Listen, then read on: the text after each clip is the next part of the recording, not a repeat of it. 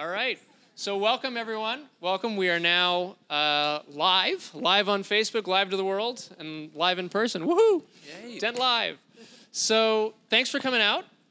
Thanks for joining us. Thanks for having me. For those of you who are a little bit new to Dent, Dent is, of course, a reference to the Steve Jobs quote, "We're here to put a dent in the universe." And we started in 2012. Launched in 2012. First big thing we did was March of 2013. And it was, we started as this conference to try and get at the roots of what it takes to put a dent in the universe. And it was a remarkably fun and successful event with about 100 people who basically went home going, why did this stop? Can we do another one now? And so we have grown that from that sort of annual conference into this community that gets together throughout the year, and we find ways to stay connected and reconnect through experiences. And I'm going to take a little bit of extra time at the top of this episode because this morning we just formally announced that the conference for next year has been scheduled for March 23rd to 26th in Santa Fe, New Mexico, which we're really excited about. Santa Fe is just a magical town. We went for the first... Had you been there before? Never been there. We went for the first time like a month and a half ago, and I understand now why people move to Santa Fe. Like, they go for no... Like, some reason. They're like, oh, I was there for a week. I've had friends. And then they go on vacation and come back and say, I'm moving there. Okay. So yeah, I'm looking forward to it. It's very denty. So we're very excited about that. We also, for the show, we have a couple of great partners. This venue is The Collective, which is a new urban clubhouse in South Lake Union. They have a bunch of wonderful facilities here right in the heart of Seattle. It's beautiful. It's fun. It's a charming community that's being built here. Parking's good, and the food is awesome. It's true. The food is awesome.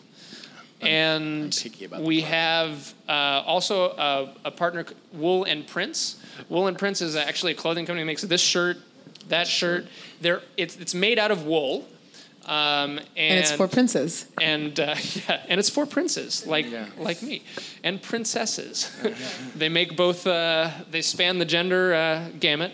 But the idea is they make really simple, durable clothing, so you don't need to buy and throw away a shirt every 6 months. It's fashionable. It's comfortable. It's a really great product, and I'm glad they're a sponsor because I'm a customer. I started wearing these shirts, about a year ago, and it's all I wear now. So if you are interested in learning more, you can check it out at dentthefuture.com/wool, and that'll take you over to the site. And if you decide to pick something up, if you input the code DENT when you're checking out, you'll get 10% off your first order. So I think that's it for top of the show. Talk about Bootstrappers. I like to talk about Bootstrapper after people see how great they are. Yes. But Bootstrapper is the group that's doing the video and the broadcast, and they do a great job. They've done Ignite Seattle for more than a decade, and they do. If you have video needs, check them out. So with that out of the way, I'm excited to have Anarghya on the show. Hello. So let's start by, I actually want to go back in time to, as a kid, you have talked about in other interviews, you had a really interesting, family culture that pushed you in interesting ways, like having to talk to strangers and being sort of puzzled by thought and math problems throughout your childhood.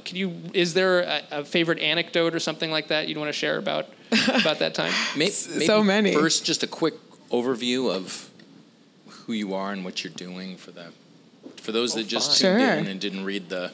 Or we could just be mysterious the whole time. So who I am, my name's Anarghya Vardhana.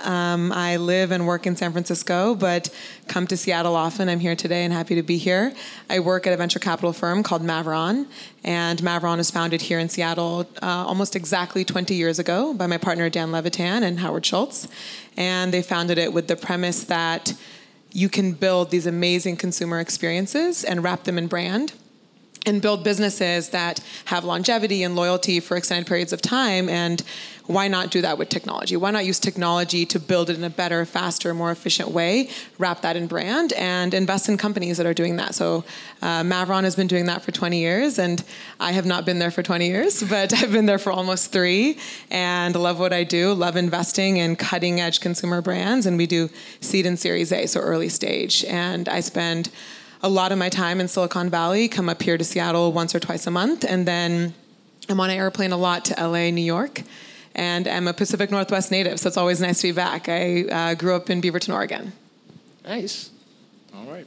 Yeah. Now the anecdote. So now the anecdote. Yeah. So you're right. I had a very interesting childhood. So I grew up in Beaverton, Oregon, in the late 80s, early 90s. And my parents and I immigrated from India. I was born in India, and we came here when I was a little over a year old after my first birthday. And when we came to Beaverton, we were kind of the only brown people for miles. And my parents are always like, oh, they're not entrepreneurs. But I always tell them, you are entrepreneurs. You came to this new country, this new community, and kind of started from scratch. Everything from getting involved and helping start a temple and Indian restaurants and grocery stores to starting and helping grow the Indian community there. So that was our life for a very long time, building that up. And it's me, my mom, my dad, and my sister. And as you saw in some interviews, my parents are very focused on math and science, and that's what we spent a lot of our youth doing. My dad grew up with 3 brothers, and he was like, I don't know what to do with daughters, and I'll do what I do anyways, which is hike and code. And so that's kind of what we grew up doing, hiking, coding, soldering, building things at home, which was an amazing childhood. And especially as a girl, I'm grateful I had that experience, because it wasn't until I got to college that I realized how privileged I was to have all this exposure to STEM as a girl early on. And so fun story, my parents don't really believe in being shy. They're like, you just kind of got to go out into the world and do your thing. So my sister, my dad, and I are in Home Depot once, and there's some guy in the aisle looking for some piece of lumber, as one does in Home Depot. And my dad's like, he looks like a math professor. Go talk to him. Go ask him if he's a math professor. And we're like, why? What does this even mean? Why would he be a math professor? But he's like, no, you have to go ask him. So we go up to him. We're like, are you a math professor? He's like, no. We're like, okay, he's not a math professor. But this is just an example of our parents being like, be bold, go do things. Don't be scared to talk to people, because you never know what you will uncover. My family, we just went on vacation last week, and this was still the experience. 20 years later, we're at the airport, and my dad's like, that guy looks like a math professor. It's always the math professor. So yeah, that's me in a nutshell. That's great. I love what that teaches a person about the world. Like, there's this sense of agency in the idea that you can go out and, push on something here in the world, change a person's opinion over here, and watch something change over there. That's how you create change. Remember, Everett Harper was talking about how being generous with your curiosity, how important that is. Anyway, so that's sort of the thing we love to talk about too, is just get in there and find out. And you just never know kind of the bond or the connection you may form with this individual, and maybe it lasts 35 seconds of them telling you they're not a math professor, or maybe it goes into a longer conversation. But I think it's the actual act of taking that extra effort and going up to someone, especially in a world where it's increasingly transactional. It's very easy to, jump into a Lyft or an Uber and just have your headphones in and be out. But taking that extra effort to talk to someone. For me, a litmus test is, do you want to call for pizza? Right, like that's an interesting litmus test for me, and I think we're jumping around a little on topics here, but this is an opportunity to talk about where we are with our relationship as a society with technology, and whether we feel like we're in the driver's seat or the passenger seat on that relationship, which is a weird feeling to have when you're sort of making the technology. Yeah. But there's certainly a sense of inevitability to things being shared online and things being you know, technology coming in between certain relationships, whether it's you know, dating online versus, and I'm wondering if you have a sense at this point in time, as you look at all the, you know, especially consumer-facing, you know, startups you look at, and the every single startup probably has like a theory behind it, like a theory of where we are in the world and what needs to change. Are you, what's your sense from looking at that as to where we are as a society with our relationship with technology? Let's go deep right away. So my undergraduate studies was in an interdisciplinary major called Science, Technology, and Society, which looks at the relationship between people and technology, and in particular emphasizing the fact that they are codependent. Neither is going to evolve and go without the other. We are increasingly dependent on technology. We have been. And technology continues to evolve and change because of us. And what's awesome is that oftentimes you feel like your undergraduate degree never applies into your career, but as a consumer investor, this is what I spend all my days thinking about. How is technology impacting consumers, and how are regular people changing the use case for technology? And you know, my job is to look at companies. I meet 5 companies a day and just, you know, do the math. There's a lot of companies every year that I'm looking at. And we spend a lot of time thinking about how do these technologies integrate into the lives of people? How do people incorporate them? Why do they use them? And if we think about some of the ubiquitous technologies we have today, everything from social media to on-demand services to even things like Google, which all of us are extremely reliant on, they have found some kind of hook that make them integral to our lives. And that touches upon your question in another sense, which is, are those hooks always good?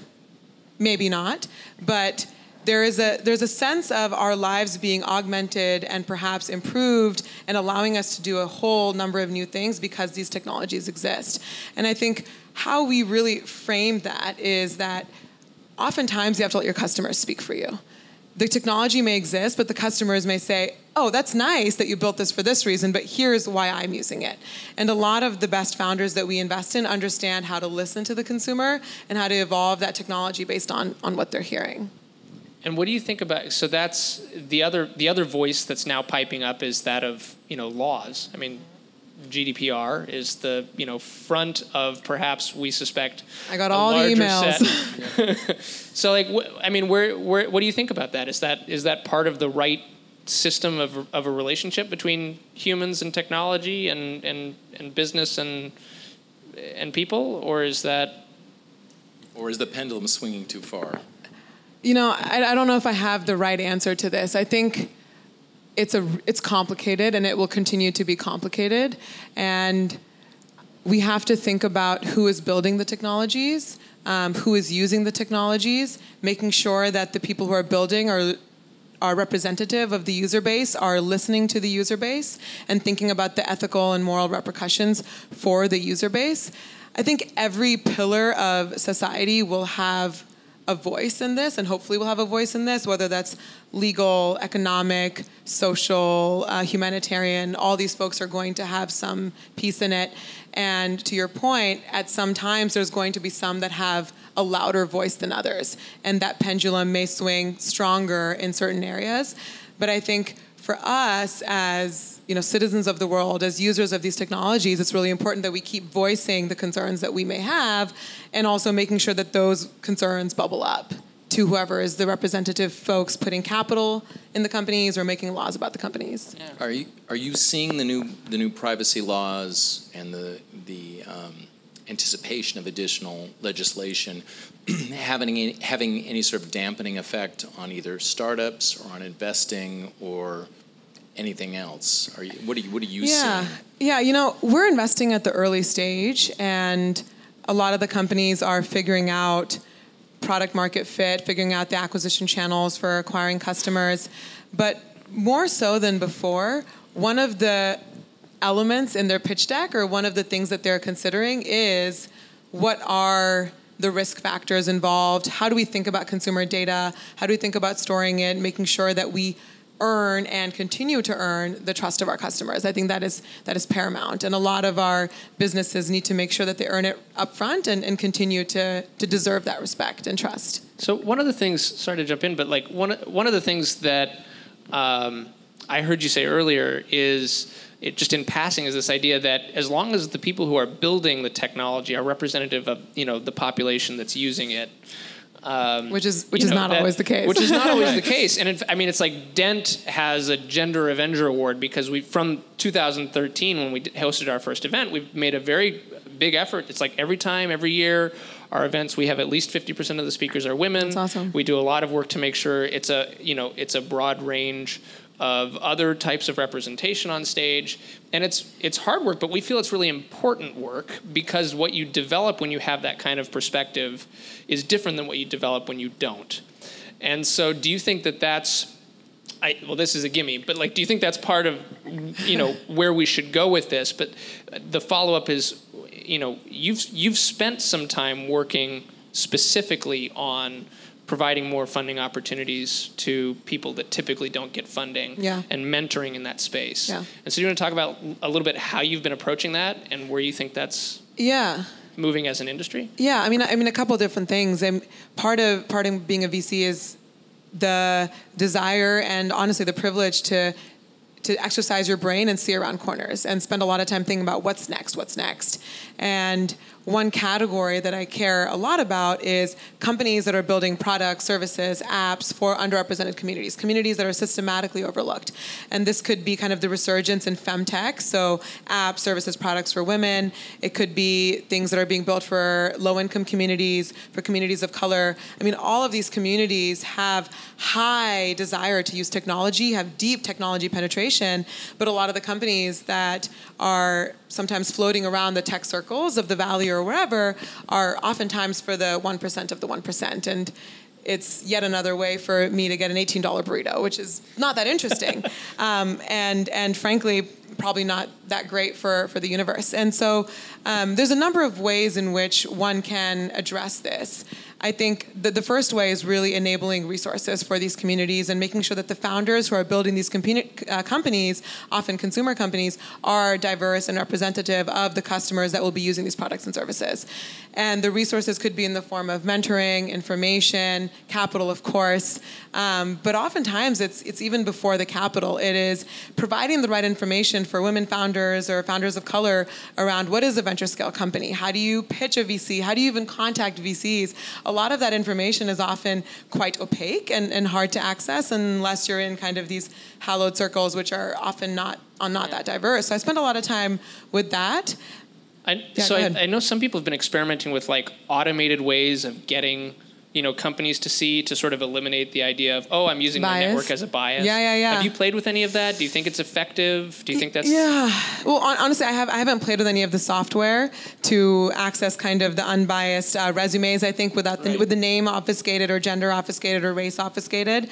But a lot of times the nature of venture is that the deal flow comes from your network.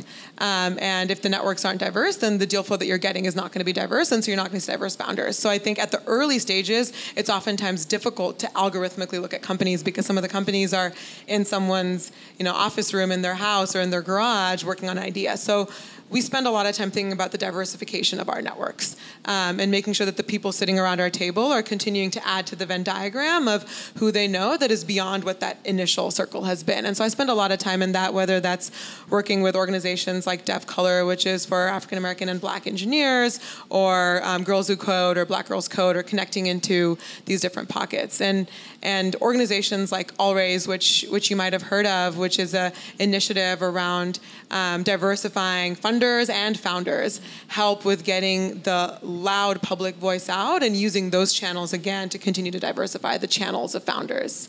I've got one more and then I'll pass the baton for a minute. Yeah, sure. Is there a customer base that you are just waiting for someone to pitch you on? Like, hey, I've got a startup that is going to totally change the world for, you know, Black women in the South. I don't know. Like, no, what is... There are so many pockets of these.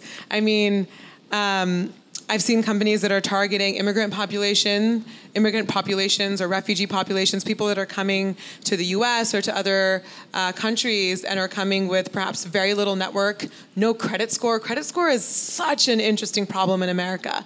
I know when my parents first came here, I mean, my dad came with a very reliable job, but had no credit, couldn't get an apartment, couldn't get a car. And you have to kind of navigate around the people you know to be able to get these things that many of us can take for granted. Like, of course I can go get an apartment type of thing. So I think immigrant communities, specifically low-income immigrant communities, refugee communities around education, access to capital as a tool, finances, even things for childcare are really, really important. So interested in companies like that. But I think overarching, I mean, low-income communities who have largely been ignored by a lot of the startups and tech companies, but again, have high desire for technology. You know, one of our portfolio companies is called Imperfect Produce, launched here in the Washington area, so shameless plug for them, subscribe if you don't. They sell ugly fruits and vegetables directly to customers at discount. So they source, you know, lumpy potatoes, misshapen eggplants, carrots that are too big that wouldn't sell on the traditional grocery store aisle. Yeah, it is carrots too big, isn't it? Yeah, well, people won't pick them out. People won't pick them out off the grocery aisle. So they source them, and Hanford carrots, I think. you can make a lot of stew with that carrot. But they source them and sell them at discount, and the customer base is super broad. Yeah. So. That's great. So I'm going to end cap that for a second because I'm a total pattern matching thinker. Sure. Yeah. You mentioned passing, I think there's a family history in your case of looking for oil at some point in time. And I think of the oil exploration and VC as somewhat similar businesses on a higher level, plane. And you've got this period in time in oil exploration where it was like, poke a hole and oil comes out. Yeah. And then it got a little bit harder, and now we're at fracking, where it's like you've got to really want to get that oil. You got to work for it. And there's plenty of it, but you got to. It's like this is not. And now maybe we are ready to make a shift like that in consumer venture capital, where it's like, yeah, we're done selling $18 burritos to Bay Area people. Like, let's go do the fracking of VC and like get at target markets that when you go into a business pitch and you go, I'm going to reach 3 million poor people. And the investor's like, well, where's the return on that? It's like, well, maybe there's something to be had there. It's just harder work. Yeah. Well, I don't. There's no question. That's your transition. Yeah. It's a matter. It's a matter of process. Totally. I mean, you have to look beyond. You have to look beyond the obvious. And I think our job is to find things and help grow them and partner with the founders to grow them from obscurity to ubiquity. And that's something my partner Dan Levitan says all the time: obscurity to ubiquity. And so obscurity means nobody knows them. They may be in random pockets all over the country. They may come from unexpected founders or traditionally overlooked founders. And it's our job to go unearth them. And I think having that philosophy and mindset is extremely important. And for me, I think that a lot of people have taken chances on me and have given me the opportunity where someone may be like, why is she doing this? Why is she getting to do this? And I hope that in my career, I can pay that forward to as many people as possible. So let's say the people in the room, and also we've got a whole bunch of people watching over Facebook, for those of us either in the room or not, that are non-traditional entrepreneurs, and they're looking to accelerate, move into ubiquity somehow. Yeah. Where's sort of the first place you would steer them to, maybe in terms of a community or an online destination to kind of help accelerate that progress? Yeah, I think it's a number of different things. In various cities, there's opportunities to plug into the entrepreneurial community. One of the first places, I think, is to go. If you don't have perhaps a network through the university in that area, a lot of the universities have entrepreneurial programs, but let's say someone does not have that network. Plugging into category-specific meetups or groups or clubs is super, super helpful. A category that I've been interested in is natural language processing and AI, and some of the meetups that I get to go to have been amazing in terms of meeting great people who are working in the field, learning about what's happening in the field, and kind of, 15, 20, 30% event where I wouldn't have had access to those people. So I think plugging into meetups and these online communities and going offline is super important into that. After that, there's, in many cities, special interest groups around women entrepreneurs or people of color entrepreneurs or veteran entrepreneurs or whatever it may be, people who are coming from these different backgrounds and want to build companies. And I think you know, simple online searches will result in what those communities could look like and provide people the opportunity to plug into that.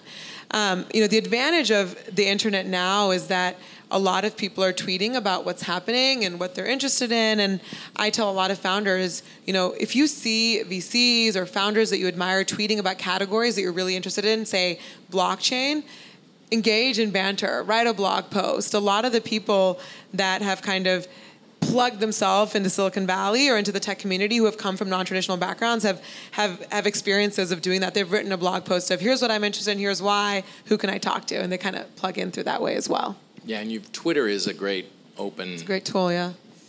Architecture for meeting new people, people that you wouldn't have access to otherwise. So it's absolutely true. There's been a lot of talk about product market fit, and I heard you recently dive a bit into the topic of, as you're evaluating companies, product founder fit.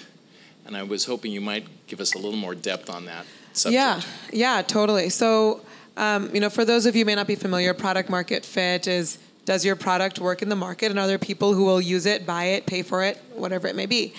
And we think a lot about product founder fit. So why are you, as the founder, the right person to build this company? What unfair advantage may you have that allows you, excuse me, to really plug in and grow this in a way that wouldn't be possible for someone else?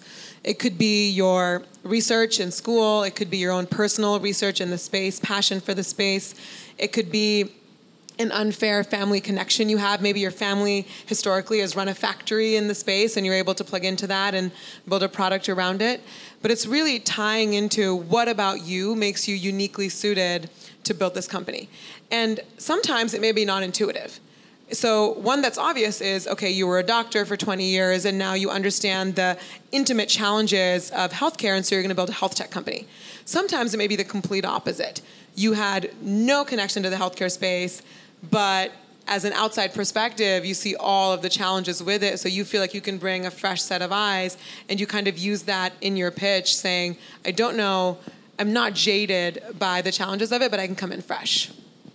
So when someone's pitching you, it'd be nice for them to include a slide as to why they have a unique advantage. Yes, absolutely. I mean, look, building a company is really hard, and I have so much admiration for people such as yourselves and other founders who are building these brands, companies, organizations, and putting all their passion and blood, sweat, and tears into doing it.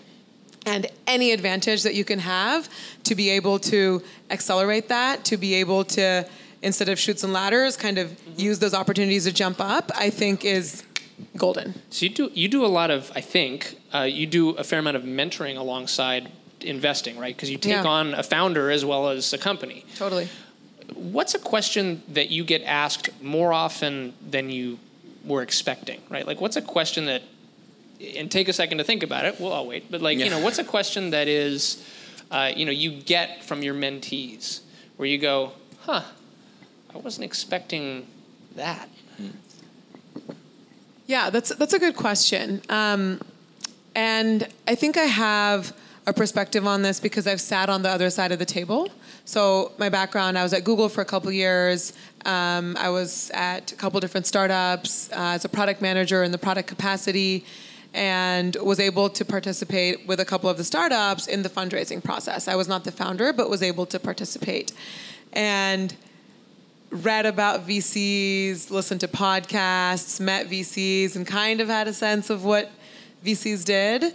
But I think to answer your question, I'm often surprised at how opaque that VC process and the VC world can be for founders. Even founders who are amazing at building their company, at growing their company, at hiring, inspiring, kind of navigating all the elements of building a business, may just ask questions about what it takes to raise the next round, what a VC's return profile may be like based on their fund size, a little bit of the VC mechanics that now that I'm on this side, I'm like, yeah, it is quite opaque.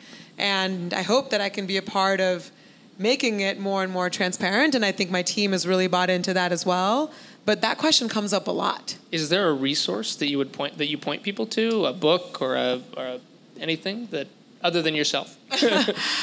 You know, I probably should have a book or a podcast, something that I point to. There are a number of good podcasts out there. I think the Andreessen Horowitz podcast is quite good, and they kind of shed light into that. I think the best resource is actually not me, not other VCs, but other founders. Other founders who have been there, done that. So if you're a founder going out to raise a Series B, talk to other founders who've done it in a similar field or an adjacent field and ask them, you know, what are the metrics that you showed, what are the do's and don'ts, what are the myths and myth busters that you want to know? Because I think that's really helpful as you go into that fundraising process. Cool. So as I mentioned earlier, I'm very intrigued by sort of cultural differences between this. I mean, you work in both Seattle and San Francisco, and they're, of course, both left coasts, so it's, you know, there's some definite similarities there, but I'd be interested to hear about the cultural differences you've experienced, both in terms of what the entrepreneurs, what the founders think and say and feel, and then from also the funder side. Yeah, and to add on to that, I spend a lot of time in LA, New York, so I think there's differences in all the different pockets. So I've been in Silicon Valley for, it'll be 12 years in September. So it's a long time.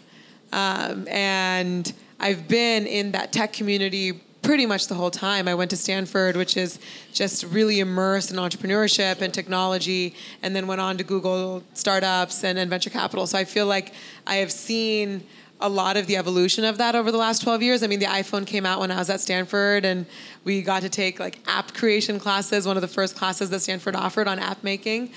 And I think that culture of having that university there, having companies like Apple, Facebook, Google based there and kind of pumping out these entrepreneurs, engineers, designers, artists, business leaders, creates this ecosystem that is very different from other places that I visit. I think a part of it is kind of the nothing is impossible attitude, which is amazing and energizing, but coupled with that can sometimes come a sense of growth for growth's sake without a focus on strong business fundamentals. And I think on the venture capital side, we often see companies that are like, yep, I'm going to kind of grow like this. And there may not be too much attention to what the unit economics look like or where monetization looks like over time. And you may see that with companies that have seemingly unicorn valuations, but may not have the business fundamentals to truly justify that. Versus, I think, in a market like Seattle, I see closer attention to unit economics, closer attention to I'm going to make money earlier on. And I think both have their puts and takes, right? I think with the former, you're like, wow, this is a big dream, and I think this is going to be huge with a capital H. And you may think with the latter, is it a little bit more conservative? Are they really shooting for the moon, or are they, you know, staying atmospheric? And so it has its pulls and takes, and I think I appreciate being able to straddle a bunch of the different markets because I see people's ability to think in different ways. I personally, as an investor, grow by seeing these different perspectives, and I'm able to ask different types of questions to really get underneath what the founder is trying to say and grow. Because just because someone says they have a $1 trillion total addressable market, it doesn't mean they actually do, but they've just been coached, or the atmosphere and the ecosystem in which they're in is encouraging them to say that. So I think it allows me to really get underneath what's really happening. And I think increasingly, in all of these markets, I mean, there's people coming out of these amazing companies. In the Valley, we have Google, Facebook, Apple, things like that. And here you have Amazon, Microsoft, Expedia, Redfin, a lot of these great companies that are also getting people who are like, hey, I've been here for 5-7 years or whatever, and I want to build something. So I think every time there's kind of this linchpin amazing company, it's great to see the people coming out and building startups. And hopefully LA will continue to have that with companies like Snapchat and other tech companies growing there, like Bird also. So if you, in the consumer space, your zone, is there a particular niche that you are, I'm assuming there is, a particular niche you're like really paying attention to right now. Yeah. Like, you want to know all my secrets. Well, you don't have to let too much go. No worries. So within consumer, Maveron, we're really broad, right? So consumer is broad. Consumer is B2C. So this is everything from fintech, health tech, social apps, e-commerce, frontier tech. I mean, it's a really broad swath of things. If I had to pick within those categories what I'm really excited about, and I was telling someone earlier today, I'm really interested in what one would define as consumer frontier tech. So what is the next generation of consumer technology? What are the next ways in which people will interact with technologies? And some examples to kind of hone in is consumer augmented reality. How will we as people interact with the physical world around us with digital overlays? And we've seen things like Pokemon Go by Niantic take off. And I think that is just the beginning. I think Snapchat filters on your face are just the beginning. And I'm super excited to see where we'll go in that category. And I think increasingly people are, especially younger people, kids, teens, and tweens, are used to, hey, there could be some digital thing right here that I could see if I pulled up my phone or maybe my goggles or glasses in the future. So, but within frontier tech, I mean, it's broad. It's consumer AR, VR. We have some amazing VR investments actually here in Seattle. It is automation. It is robotics for consumers, so robots that then transfer into better experiences for consumers, better lives for consumers. And it's also things like voice. I mean, I was telling you earlier, I'm extremely bullish on voice and excited to see how we use voice to interact with the worlds around us. And what I believe will happen over the next 3 to 5 years is we will go from a computer being a room to on the desk to in our backpack or purse to in our pocket to the world around us. Like the spatial computing sphere is incredibly exciting for me. And that can be everything from this couch listens to what I say and is able to learn from that to I can see things on the mirror and the world around me is my computational device. I have so many... Okay, we can have more conversations about that later. Because I think that I would classify that as interfaces. Yeah. And I think that's really fascinating, especially the way, the emotional relationship that I have with the Echo in my house, right? Okay, yeah. But I want to ask a couple of questions about your perspective and worldview before we go to our climbing segment, which I'll explain in a second. So you've had this background in math your whole life, and I'm curious if there's any habit or way of looking at the world that you take from that background that you think is, if not unique, it's a way that you consistently check things that you look at now. Mm-hmm. And if so, if you would share that sort of, litmus test or idea or point of view with us. Yeah, I have a very specific answer to that, which dates back to my sophomore year of high school. So my sophomore year of high school, I went to this amazing school in Portland called Jesuit High School and had this amazing math teacher named Dr. Gorman and was exposed to very young, because of Dr. Gorman and because of my dad and my late grandfather was a math professor, to the field of number theory. And number theory is the study of whole numbers. And it's not something that one would be able to explore as a 15, 16-year-old, but I was able to. And within number theory, I was exposed to prime numbers. And I developed this obsession with prime numbers. And to this day, I have weird OCD around prime numbers. Like for example, I can only set my alarm to prime number minutes. No way. If I'm in the gym, I can only do prime number reps. It can be problematic at times. But I got obsessed with prime numbers. And I started reading books about prime numbers. Luckily one is a prime number. One rep. I can do one rep. Sorry. That's going to be my excuse from now on. I hate to burst your bubble, but one is neither prime nor composite. So two. Two? Okay. Two is my favorite prime. Dang it. I just doubled my workout. But two is my favorite number because it's the only even prime. So it's incredibly unique. Yeah, yeah. Anyways, so I stumbled across the idea of the Riemann hypothesis, which we don't know if prime numbers follow a pattern. We just don't know. This has not been solved. And this is a millennial problem. So if you solve it, you win $1 million. Go out there and solve it. But when I was a sophomore in high school, I thought my life's mission was to go and solve the Riemann hypothesis. Sadly, I think that life mission has passed.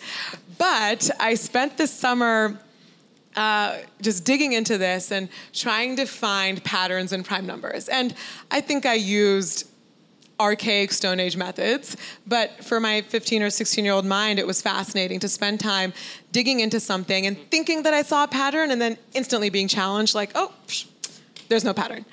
And I think that line of thinking has accompanied me really throughout my life because it's very easy to see patterns. In the tea leaves. Yeah. To say, oh, I know. Exactly. Yeah, exactly. Exactly. Yeah, you nailed it. Which is to say, like, I have seen A, B, C, D, and therefore the next letter is going to happen, and it's going to look like an E.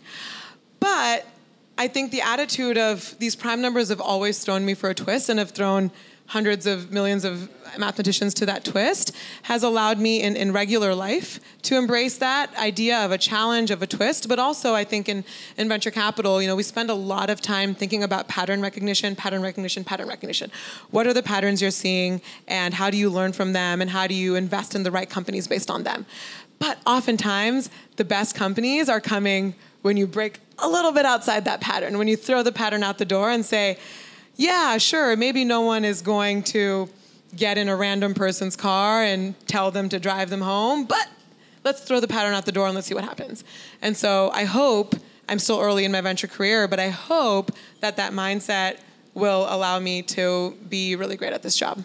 Cool, that's wonderful. So my last question on perspective then is what, because we're big believers in, you know, part of, it's baked into part of Dent and where we do things is you got to get out of your routine, out of your personal pattern, to get perspective on when you're in the thick of it. And you got to do that on some regular basis. Do you have anything that you keep as a personal habit to help you, reset? Yeah, reset.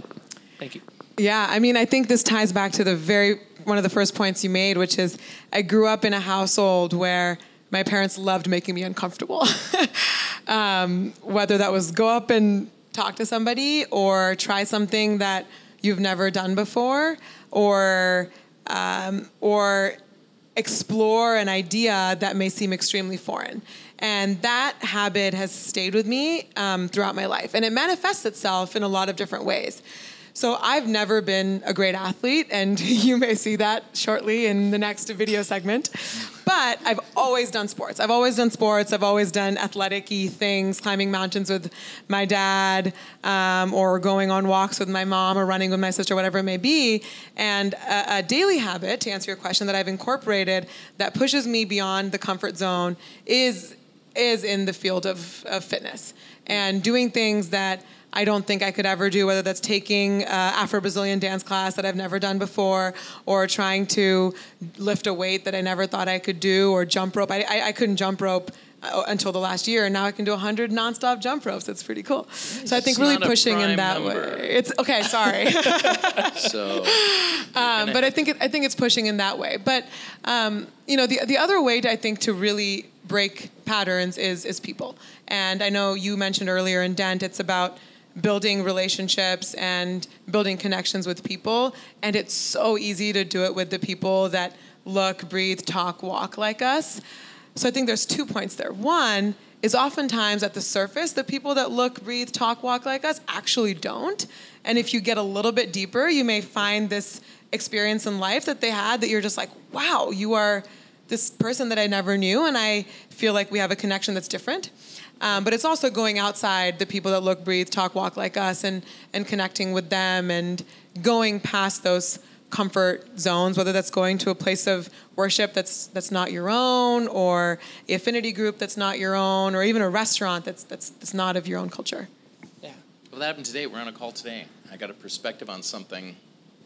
I went, oh, I would never have thought of that.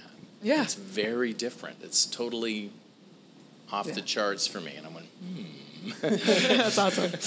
Yeah, and in a good way. Yeah. So I want to introduce this little segment that we've been doing since we started the podcast. Well, as I mentioned earlier, The Collective, this beautiful venue, is one of our partners, and part of what this venue offers is a giant bouldering wall over there.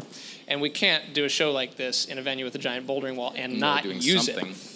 Part of it is that, to what we were just talking about, Dent it works to put people a little bit outside of their comfort zone. That's great.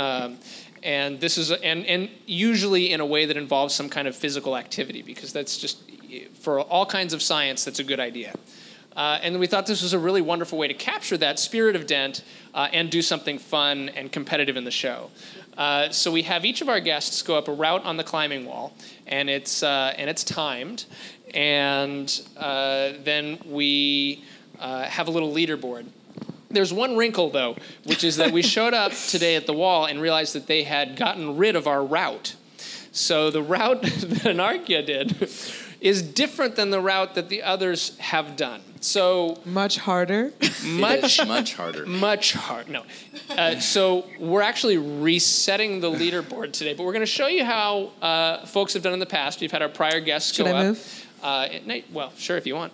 But we'll see how our prior guests have done. And then, actually, maybe we're queued up to show the video of Anarghya first. Oh, I don't know what the thumbs up means. Oh, that's me. Here we go. Okay, up she goes. She's getting a good start there. Look at that big step.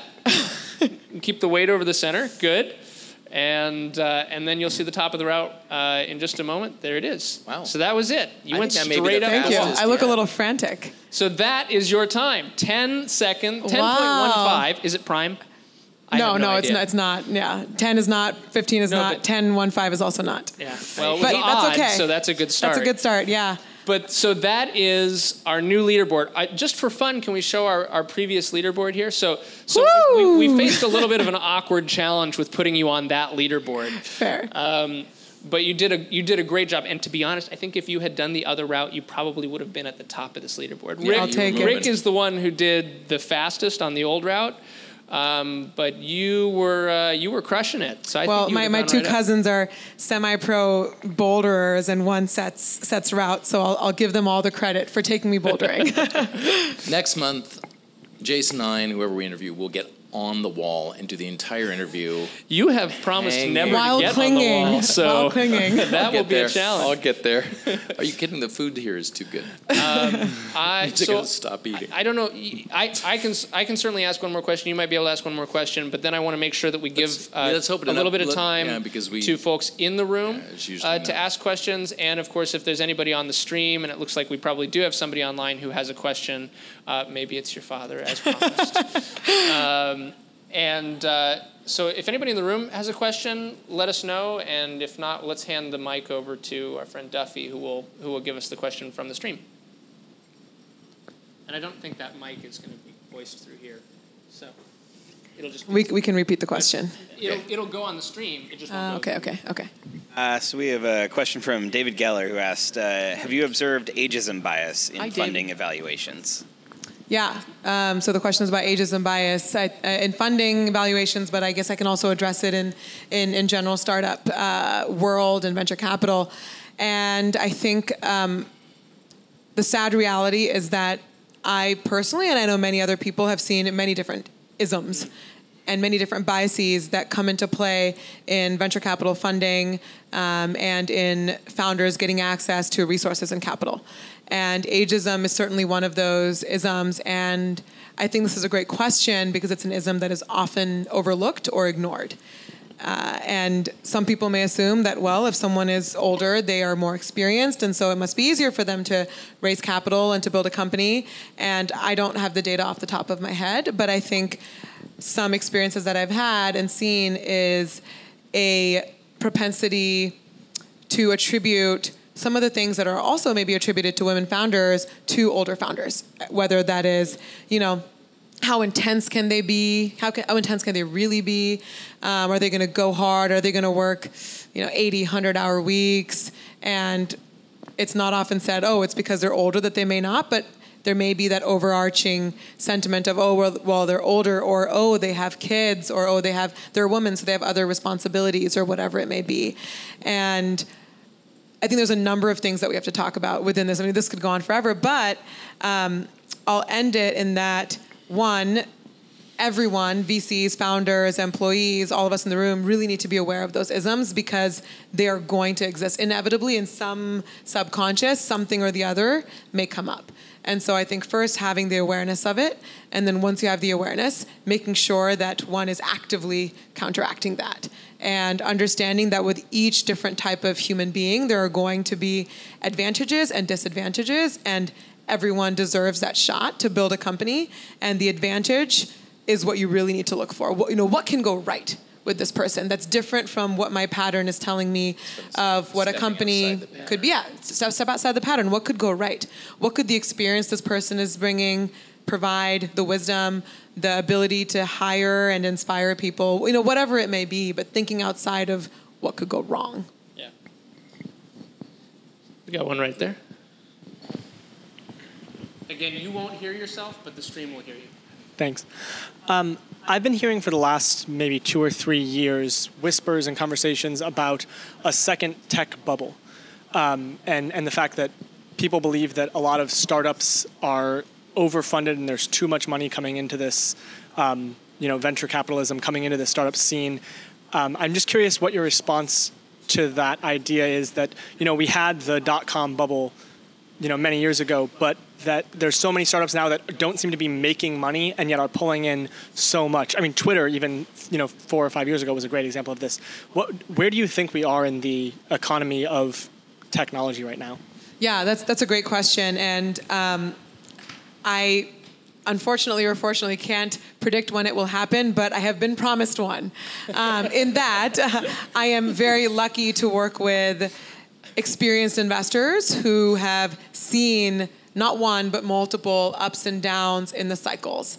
And one of my main motivations and a big motivation for joining a firm like Maveron was to work with investors who have seen those ups and downs so that I can learn from them and perhaps learn from the challenges and the triumphs that they experienced during those times.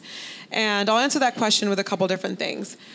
One, yes, there is a lot of venture capital money flowing, and the capital is, almost a commodity. There is a lot of venture capital dollars chasing way less companies. So people are getting capital flowing. And there are a lot of companies out there that, akin to what I said a little bit earlier, don't have solid business fundamentals or business models that could replicably make margin and money to keep the business going should they not have high funding by VC or any other funding source. So I think we're in a situation of that. When will it hit? I don't know. But what advice do we give startups that are raising, and maybe if you're building a company or anyone else here building a company, is a couple of things. One is, if it comes, understand what you can do in your business to extend your runway. So what are the things that you can do to cut down your burn, or how can you build a business early on such that it has the abilities to drop things such that you can decrease burn, or is low on the burn up front? And how do you really build a house, for an analogy, that is structured and protected to weather the potential storm? And there's some businesses that may find it incredibly difficult to raise in a disadvantaged market. And I think some of those businesses could be some of the frontier tech businesses that are more dependent on hardware to hit, or are more dependent on consumers to think in a whole new way for them to really get traction. And for those businesses especially, we say kind of hunker down and be ready to weather the storm of whatever a dry spell in funding could look like. Another thing we think about is founders that have a superpower in fundraising, because that is extremely important for building a company. Yes, you have to be able to have the idea and market and get users and stuff, but also fundraising and being able to fundraise in subsequent stages, especially because we at Maveron are doing seed and Series A. Does this founder have the ability to raise later rounds, and can they raise those later rounds in potentially disadvantaged market situations? And I think realistically, it is something that will probably come, and something that we as VCs have to think about. And one lesson I've learned and heard is discerning and understanding between acting with a lot of hubris when a market is extremely good, and recognizing that and pulling away from that attitude, and making sure that the humility of the market can switch at any time is always ever present, and thinking a lot about that. Can I have another? We get another one from online? Go for it. So we have a Facebook question from Tracy Hoskinson, who wanted to ask, when talking about diversity and talking about who you fund, are non-technology heavy companies that have a strong social equality mission? Yeah, that's a great question, and I'm interpreting that in a couple different ways. So one, I think there are a lot of non-technology or very limited technology-based companies that are growing and growing at a venture scale than ever before.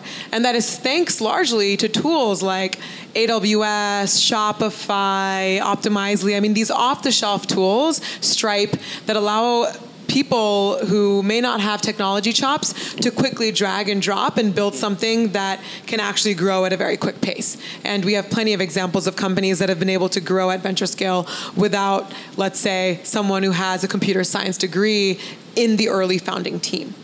The nature of technology today is it is so ubiquitous that almost everything is technology, right? So you could be an e-commerce brand whose technology is you're selling products online, which is technology, but a larger part of your technology play may be that you are learning, hearing, and listening from your users at a rate that was not possible before. And that's because of social media, that's because of the software that exists, that's because of the targeting that was not possible before and isn't possible now because of technology. So I think as a non-technology-based founder, yes, you can build a, quote, technology startup and grow at a venture scale. And then the second part of the question around social good, as consumer investors, we are increasingly seeing that consumers, so regular people, more and more want the products, services, apps that they use to have some kind of meaning. And it's not completely everywhere, but that is increasingly a trend that we're seeing, especially amongst younger consumers, millennials, and younger teens, tweens, which is, I want this to mean something, or I want this to have some kind of story behind it or some kind of purpose. So I think there are a lot of advantages to building brands that have social missions or social causes or some kind of social thoughtfulness around them. Thank you. So I think, did you have anything you want to wrap with? Because I want to say my thank you to Bootstrapper Studios for doing the video. That's another one of our partners. They do a wonderful job, as you've noticed. And if you have needs with video, either streaming a live event or working with them for some kind of recorded video or story or launch video or explainer, please look them up. They're really fantastic. And thank you all for being here, especially to our young patient one over there. I remember being a kid, and these kinds of things can be a kid here. Boring. And I think that's a wrap. Thank you so much for joining us. Thank you for having me. Thank you all.